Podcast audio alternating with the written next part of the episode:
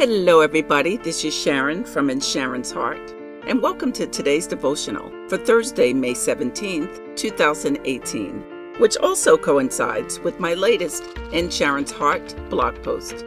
Today's message is titled, God Will Strengthen You and Help You. Do not fear, for I am with you. Do not be dismayed, for I am your God. I will strengthen you and help you. I will uphold you with my righteous right hand. That's Isaiah 41:10. Another amazing verse about God's strength and help for us. And today I'm coming to you to tell you that whatever is on your mind or weighing heavily on you, let go and let God. Release it to Him. Give it to Him for good because He will carry our burdens for us. Yes, he is God and He will do anything at any time for us. Believe that.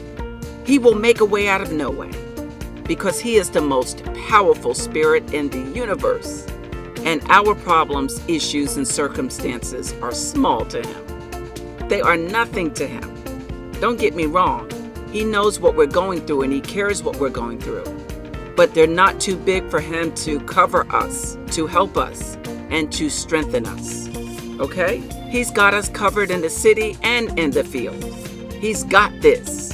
He says in Isaiah 41 13, For I am the Lord your God who takes hold of your right hand and says to you, Do not fear, I will help you. That's Isaiah 41 13. So believe what his word is saying today that he will strengthen us and help us in our time of need. Believe it and be encouraged in that today as we walk in the power the Lord has given us.